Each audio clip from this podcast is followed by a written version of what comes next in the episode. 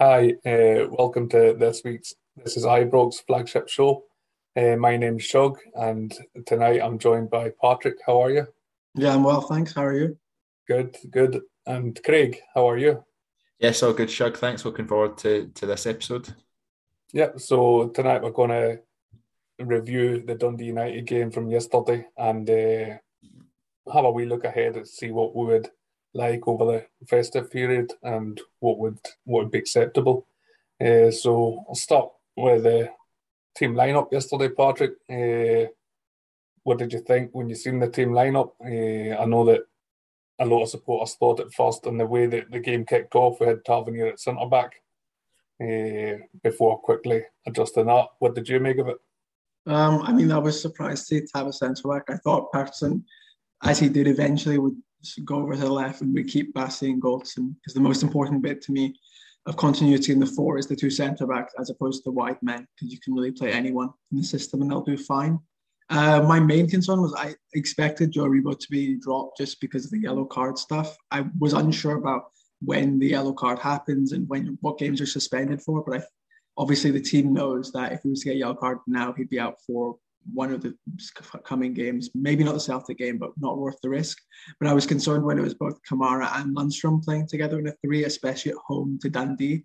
That's the sort of setup that you're fine with. Actually, I would want, if we go away to Celtic Park, or we were to go away to the Groupama against Leon, but I think playing both of them, they're both good footballers, but too much of a muchness to play together, especially considering they're both sort of risk-averse, defensive sort of disruptors, as opposed to what we need against the 3-5-2 Dundee sort of two blocks, defend and for your life sort of game. And then the front three was fine. I think Hadji probably deserves a rest a bit because people are getting a bit frustrated with his poor form, and I just don't think it worked with him on the right. But obviously we didn't play Takala for whatever reason, probably due to his he's had tons of games and Morelos is in good form sort of stuff. But I was a bit disappointed to see only Morelos sort of as a goal scorer in the three. I think what's best is to sort of have two goal scorers in that front three at all times, whether that be Roofe Sakala or Morelos, just two of them combined.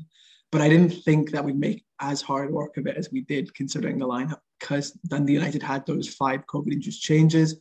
I was really actually impressed, and I'd like to see all those young guys in the Dundee United squad. And in the first 11, I thought the guy Mika Mikkonen, who's 16, 3 years younger than me, I thought he was really good until he came off. And I think it's really exciting to see Dundee United playing all these young players, because they put such a vested interest in the youth academy. I think Jordan Campbell wrote a good article last year on The Athletic about it. And it's something more Scots teams should focus upon and sort of replicate. Even us at Rangers, we should be looking to give young players the chance more often. But they did it in such a high-pressure game, so I think hats off to them. And we came away with 3 points, but I think the lineup could have been shifted and we could have maybe made it a bit more of a comfortable ride.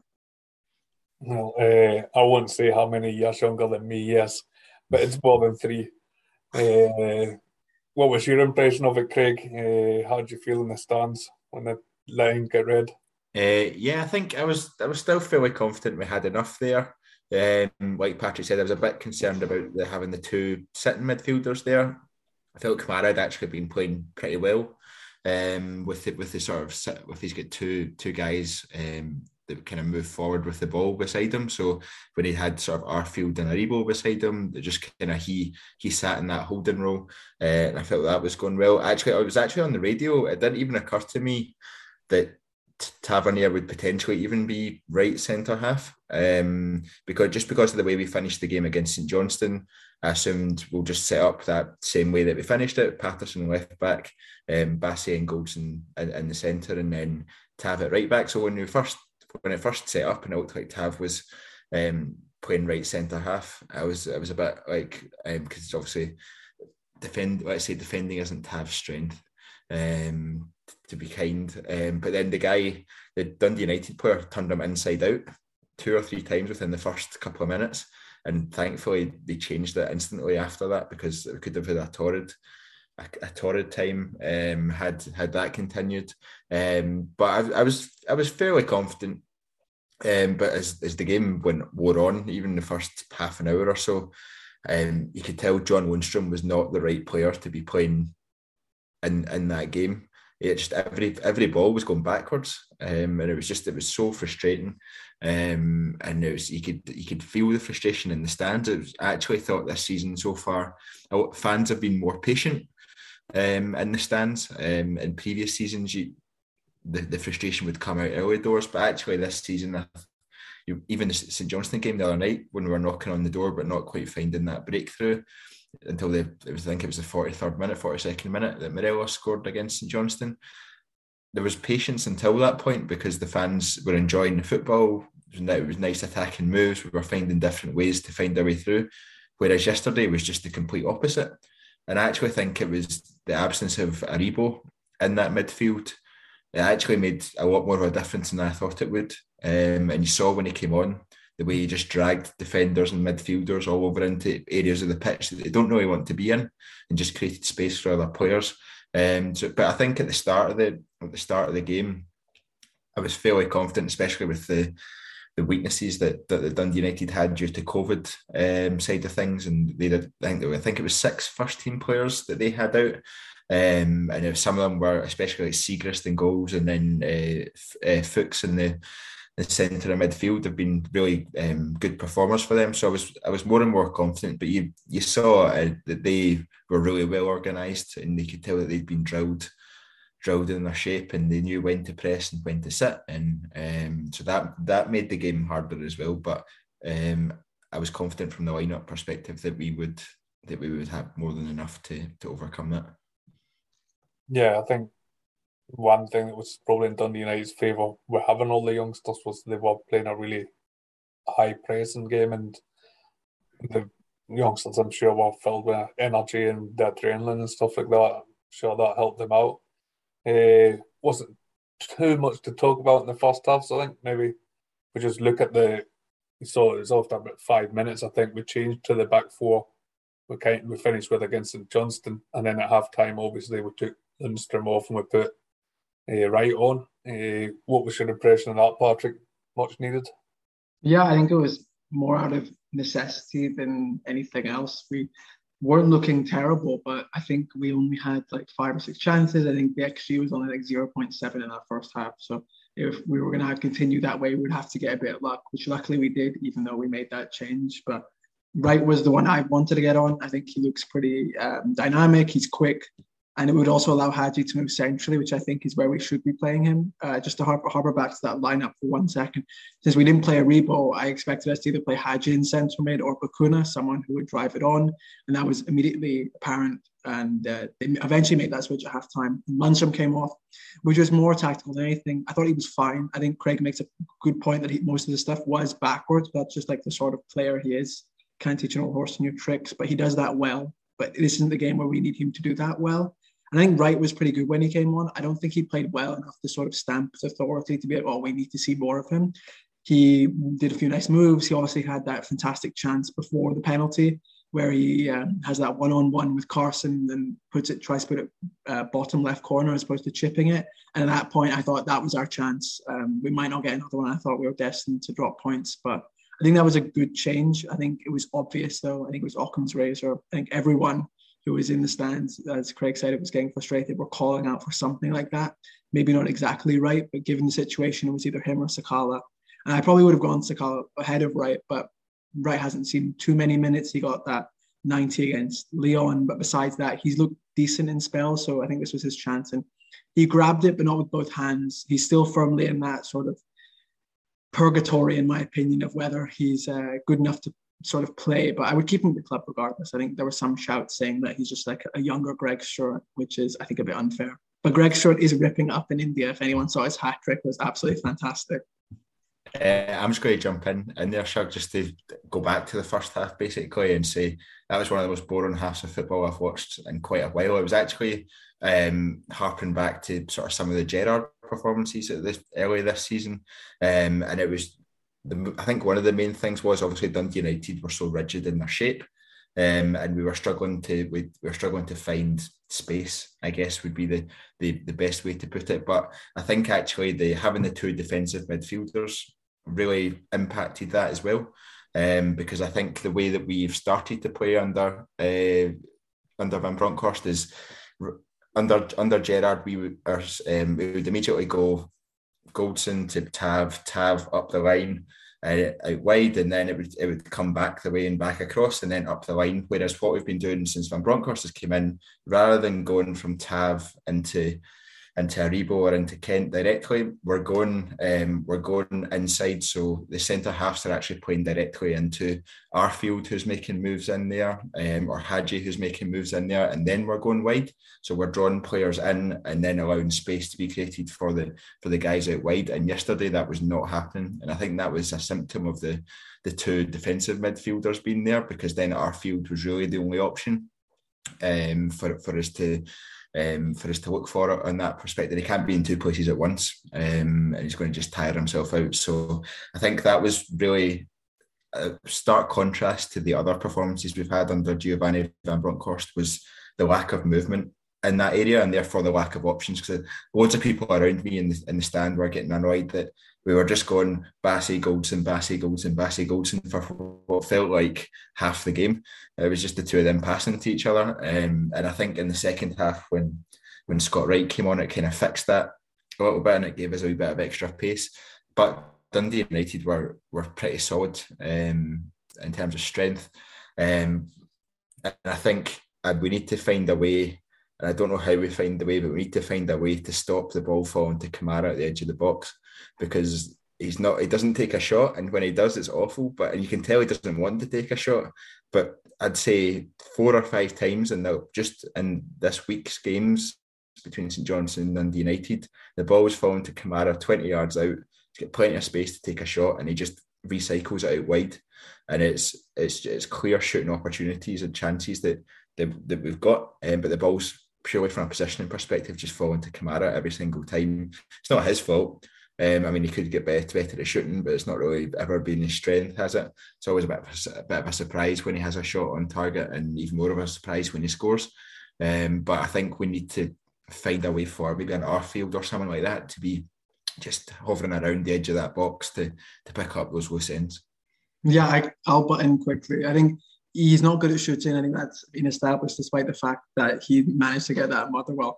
I play a lot of basketball, watch a lot of basketball, and this is a very basketball issue in terms of spacing. Obviously, in basketball, your half is much smaller and more clogged than it is in football.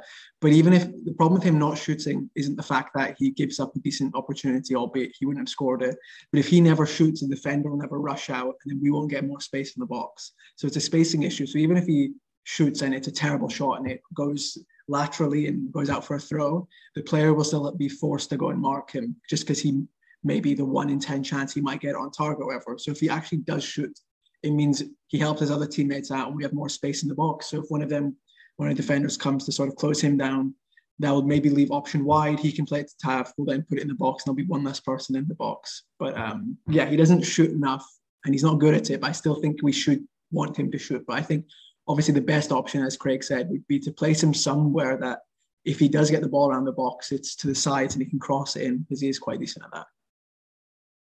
Yeah, I guess when I was looking at it, it was almost like Lundstrom was playing the role Kamara had been playing, and Kamara was playing the role Arfield had been playing, and Arfield was expected to play the role Aribo had been playing.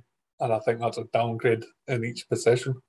And they're all good players, but I just don't think it clicked or worked right at all. And then it was good to see Gio not hanging around, making the change, moving Hadji into the Aribo role as it's become, putting right out on the right, there's something, and moving Kamara back to where he has been playing.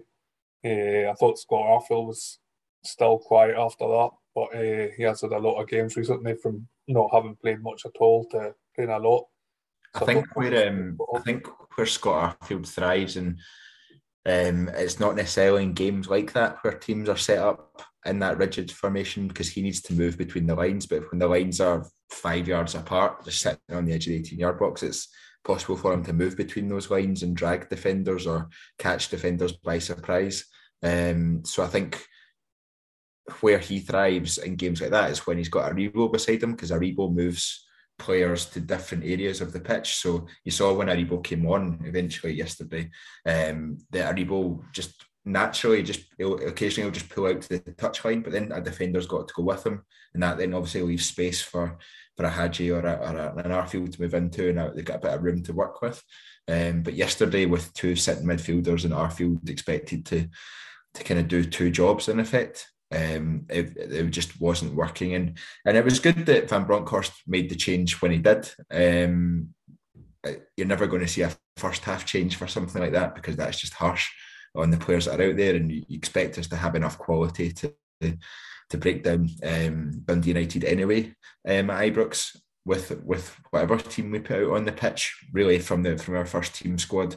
But it just wasn't happening yesterday, and Morelos seemed a bit isolated as well, which was a bit strange from how he's been in the previous few games since Van Bronckhorst came in.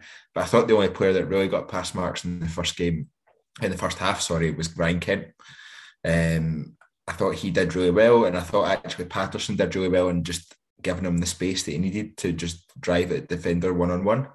Patterson obviously isn't a natural left back. I think he barely used his left foot. I think one cross came in with his left foot, and he was just constantly trying to turn back inside, which wasn't ideal. But I think Ryan Kent was really the only one that was trying to do something in that first half. Yanis Hadji, for all that he was man of the match for from the sponsors, he had an absolute shocker of a game. And I know a lot of people, a lot of Rangers fans say actually he never looks like he has that good a game. And then there's always the pushback of, well, his numbers are good in terms of assists and sort of goals and that side of things.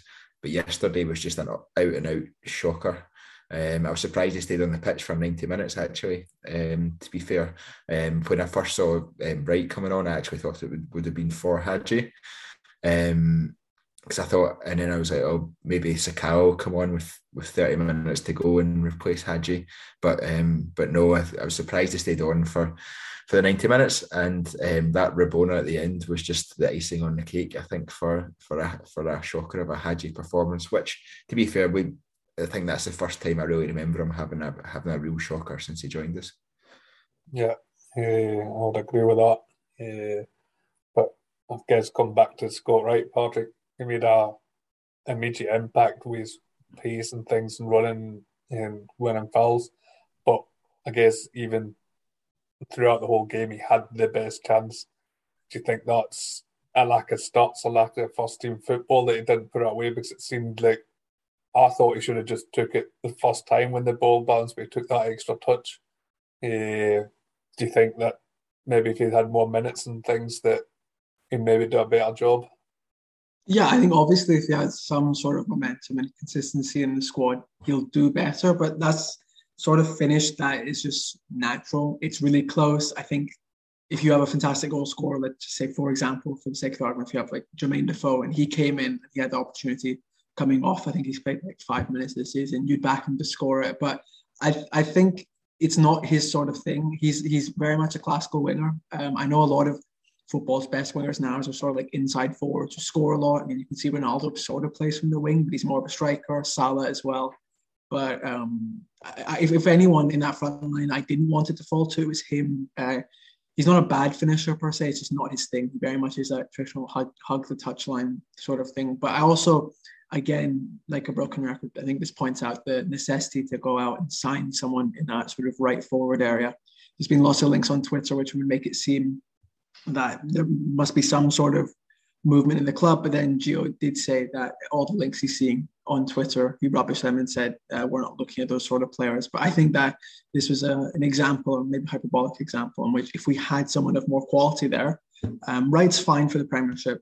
But I don't think he is top starter material at Rangers. It would have been smoother sailings, per se.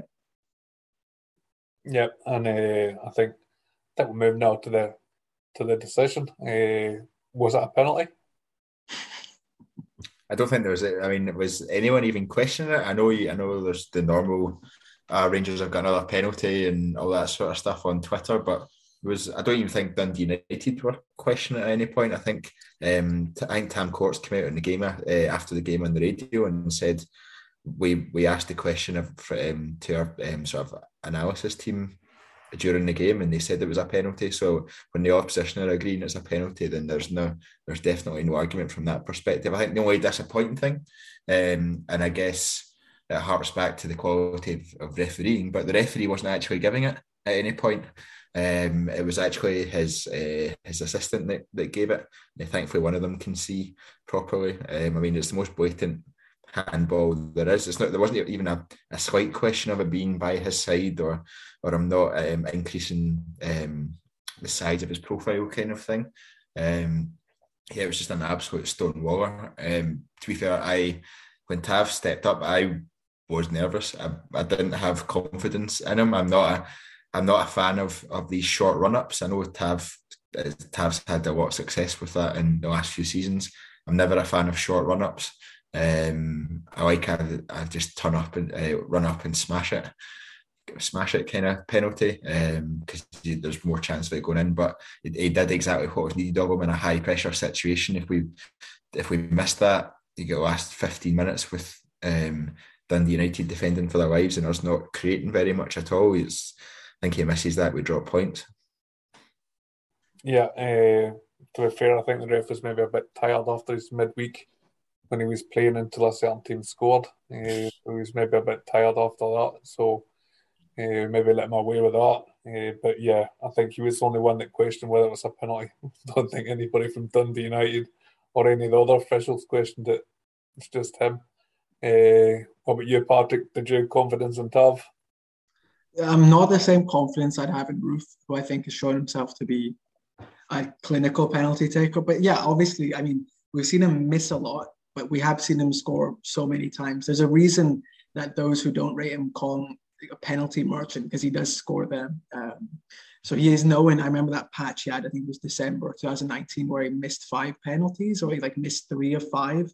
I think it coincided. I think he hit the bar against Motherwell. He missed it in the Europa League game and that, but yeah, I had confidence in him. I think the only people who were sort of using that penalty as anything on a slight for Rangers were people who are peddling the narrative that, oh, we weren't doing well, and then they give us a penalty, just like they did rightfully when we were playing St. Mirren and our player got taken down, and rightfully when we were playing against Hibs. So I think it's beating a dead horse. And I mean, you can only expect that the most dominant team in the league, who spends the most time in the opposition box or spends the second most time, is going to get more penalties. I think it's just a natural byproduct of sustained pressure that eventually, especially a team who carries so many youngsters, albeit it wasn't one of them who let them down, it was Scott McMahon, who must be into his mid-20s, that you're going to get penalties. Just, it's going to happen. So I think if the referee didn't award it, I think we would have heard a lot about it, and rightfully so.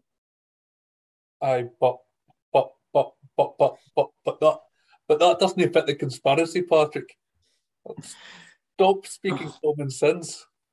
Yeah, I mean, there is no conspiracy. We just don't have great refs. I mean, it's a hard job. I think that they get a lot of stick, but I think people should realise that even with VAR, it's not going to save everything. I think they need to go full-time, and we need to sort of revise our expectations. I mean, you saw today in the Tottenham-Liverpool game, with VAR, professional referees in the best league in the world, certainly the richest league in the world, we've seen some shockers of decisions, and it just happens everywhere.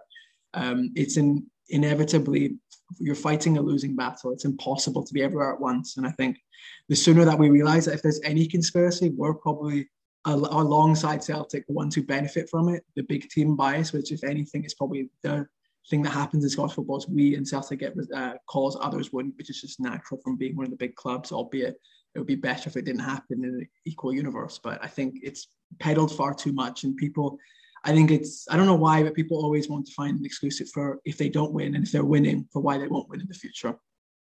I think as well as the whole refereeing, we're going to go down a rabbit hole here with the whole refereeing conspiracy thing, but I think what you see is that in the run-of-the-mill decisions at Ibrox, at Parkhead, the bigger teams actually, more leniency is given to the visiting team. So you look at stuff like time-wasting, for example, there's probably been maybe one goalkeeper booked for time wasting at Ibrox this season, and every single one of them has done it from minute dot.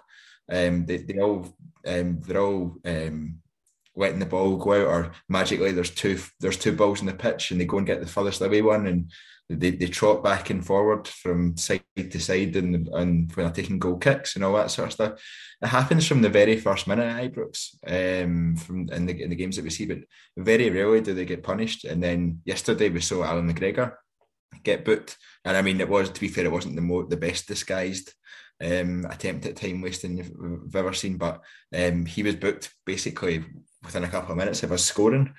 And it's just that it's a bit of a lack of consistency, I guess, from that perspective. And I think as well, it's just from the games that I've watched and that side of things. But you see Morelos, for example, getting punished for the slightest of contact a lot of time.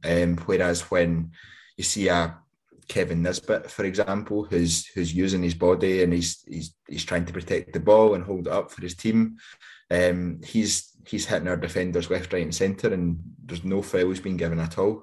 So I think I get that perhaps Rangers and Celtic get more penalties, for example. But like Patrick says, it's because we've got more touches in the opposition penalty area in a game. There's more chances. Our players are quite quick and tricky, which I think is where you see people like Ryan Kent get penalties, because he's. I mean, I play left back for an amateur team. I've been there, where you're a wee bit slower than the winger, and your foot just catches their foot where the ball used to be, kind of thing. So I think it's just a natural thing in the game. But I think Patrick's right as well, of people's expectations of what performance level referees should be able to give against what probably the actual sort of average performances of referees is. There's a big difference in that at the moment. Yeah, I would definitely agree. So we wrap up yesterday's game. I think we got a bit loose at the end, Patrick. There's a couple of incidents, the one in particular when Kamara let the ball bounce and Goldson let the ball bounce and Dundee United end up hitting the crossbar. Do you think that would have concerned Gio? Do you think you'd have had words with him when they went in about regarding keeping standards for the full 90? Yeah, I mean, I would hope rationally he would see that as, I mean, it's going to last on your memory a bit more so because it's the last minute. But I don't think we should sort of make more of a mistake in the 90th minute than we do in the 45th minute. So I would hope, like any other mistake, he'd certainly highlight it and look in how to remedy it. But I can't blame fans for thinking that's more important, because that's a mistake in the 90th minute where that's a game-altering mistake, whereas in the 20th minute, if we do that, we have time to make up for it. But I was double tasking. I was cooking while I was watching the game, so for the last 4 minutes I turned the sound off, didn't want to watch it, sort of went into the corner and was stirring the stew, because I'm not the type to take well to close finishes. So I luckily didn't see Hadji's Rabona until the next day when I saw a clip of it on Twitter, and luckily is much like that. I didn't see the header, because luckily I missed that. I think at the game, I mean, I was never, obviously you're frustrated that they let the ball bounce, but from the header, I was never concerned it was going in. It was kind of a big loopy header that McGregor had covered, and I think it's just the fact that it hit the crossbar that people are actually talking about it. But I don't think it actually had any chance of kind of going in. So I mean, I was right in line with where the guy headed it from, and it's, at no point was it ever going into the net. So I think it's just one of those ones where it's a wee bit frustrating that they got the chance, but it was never going in. So even I wasn't panicking at that point, and I'm quite a pessimist. So there we go. You definitely had far more confidence than me at that point. Oh, I thought we'd totally shot ourselves in the foot. I mean, from a game that we get 3 points from, and I guess we can put it in the bin now. And then look forward to Christmas and New Year. We've got 3 points. We're sitting 7 clear, albeit they've got a game in hand. It's looking good. Christmas is coming up. Looking ahead, after Christmas, we're home to St Mirren, away to Aberdeen, and away to them. What do you think would be... How would you like to see us come out of that at the end of it, Craig, after them 3 games? I think if we leave that run of games with 7 points from 9, I'm pretty happy. I think I expect us to beat St Mirren. I don't think I think everyone will expect us to really beat St Mirren. Aberdeen's always a tricky one. You're never quite sure what kind of team of theirs is going to turn up. I don't think that anywhere near as good as they were under Derek McInnes against us. But that being said, they went 2-0 up at Ibrox within the first sort of 15, 20 minutes or so. So they can't be discounted from that perspective. But I think we've improved a lot from that stage. And I think the changes Van Bronckhorst has made in terms of when the fullback go and when the fullback sit really help with that defensive solidity. So I think I'm expecting 2 wins from 2 from the first one, and then if we get out of Parkhead without a defeat, I think we're well on our way. Go on, what about you, Patrick? Yeah, I mean, I think the bare minimum is the 2 wins against St. Mirren and Aberdeen, because I think I agree with Craig, 7 points would be what I would hope for. I mean, obviously 9, but the most annoying thing would be is if we sort of like beat St. Mirren, draw with Aberdeen, and then beat Celtic, and it would be obviously good to beat Celtic, but you'd hope that the standards are maintained. But I think 7 points is smart. I think if we manage to sort of draw with Celtic on their patch, it will show that they're not the team that some of them want to believe. I mean, they're obviously a much better team than they were last year, and they'll offer a different proposition to the one that we've sort of found out over the last 2 years, in which they've really never, besides the first 20 minutes of, funnily enough, the game this time last year on Hog Minute, that was the only time they've really probably threatened us and had like material game sort of dominance. But I think if we go out with a draw, I take that. But I do also think part of me wants to like play my chance, and I wouldn't take a guaranteed draw, because I do think, just given who they are, how they play, that it could be either really close or we could absolutely give them a hiding, or vice versa. But I do think, given the current dynamics, we're playing quite well. They look a bit shaky at the back, but every single one of their players is going down with an injury. And they also, I don't think they'll be able to, in the one day of the January transfer window, add anyone and expect them to come in and play in the Old Firm. I would take our chances of letting the dice roll and hoping for 3 points. But I think 7 is the minimum, and maintain our lead going into the New Year's. Yeah, I think, I mean, I realise that both myself and Patrick have both said, yeah, a draw at Parkhead's fine. I mean, I'm absolutely confident that we will go there and we should absolutely beat them, especially after you see some of the performances they've had defensively recently against some of the teams nearer the bottom of the league. And you think of Morelos, Kent, a front three, Morelos, Kent, Sakala, going up against them, you would absolutely be confident from that perspective. I think it is just, if when you look back at when Van Bronckhorst came in, you looked at the fact that we had Livy away, Hibs away, Hearts away, Aberdeen away, Celtic away, all prior to the new year. See, if you went through all of that unbeaten and thrown in just one draw in there, you would absolutely have snapped everyone's hand off for that at the point that Van Bronckhorst came in. So I think there needs to be that level of perspective as well that comes into it. But I would be confident of us picking up 9 points from 9 from that, but 7 is a bare minimum, as long as the draw is at Parkhead. Yeah, low. If we drew at Aberdeen and then beat them at Parkhead, that might work out better in our favour to take the 3 off them as well. But yeah. True. And they've got some tough games as well coming up, and the new, and between now and the end of the year. So I think they've got a couple of tough away games, and then they're home to Hibs, who we've seen can give them a game. So there's ample opportunities for points to be dropped on both sides. I think we just need to make sure that by the time we get to the evening of January the 2nd, we're at least 4 points ahead. Yeah, and obviously given the fact that they played the cup final today and weren't able to fulfill a league fixture, which obviously they take the extra game in the cup, but they'll have one more game than we'll have in this run. I think they have 4 games, therefore we only have 3. And given the sort of fatigued, lethargic nature of their side, or what appears to be, that might be a bit actually difficult to manage in a way.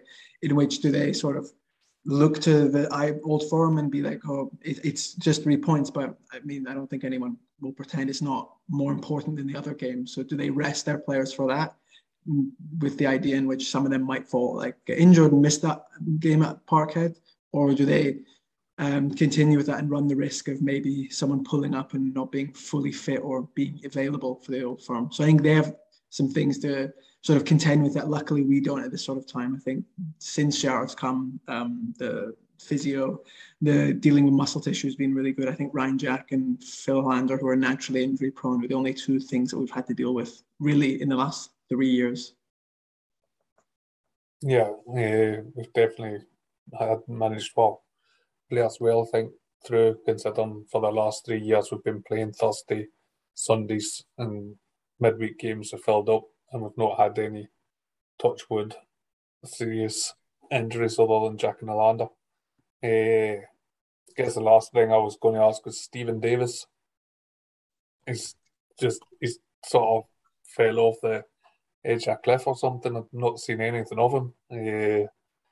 Is he just not Joe's type? Because I know that Kamara's basically playing where Davis was playing, and then it seems that Lundstrom's ahead of Davis in the pecking order, and Davis isn't even getting spots on the bench. Yeah, I was surprised. That was one thing I actually forgot until you just mentioned it. I was surprised at the starting lineup side of things that Lundstrom was playing instead of Davis. I thought Davis was more of a natural replacement for Aribo in there if you're going to go for that side of things. I don't think Davis has been having the best of seasons. I know that will upset some Rangers fans out there who hold him in the highest esteem no matter how well he plays. But I think this season he's actually struggled and he's actually been slowing down our game in some occasions, which is the opposite of what we're trying to do, especially under Van Bronckhorst. But I don't actually know. I've not heard anything from the club. I assume he's not injured. He got brought off at half time, and I can't remember what game it was, but he got brought off at half time, and we've not seen him since. So, but I imagine he'll make an appearance here and there. But I think maybe, and it might be blasphemy to say this, but I think maybe age is finally catching up with him from the start of this season. As good as he was last season, I think age is potentially catching up with him, not in his ability, but just in terms of his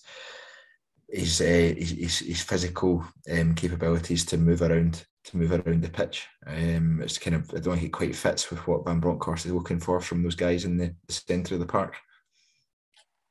Yeah, we're not going to talk about ages since already decided at the start of the show we weren't going to talk about age, but let's just say I'm a wee bit older than Stephen Davis, more so than, but the same as that Patrick is older than Mikkonen or whatever he was called, that 3 year gap.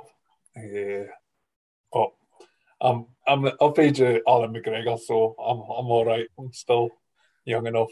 But yeah, Patrick, what's your thoughts on Stephen Davis?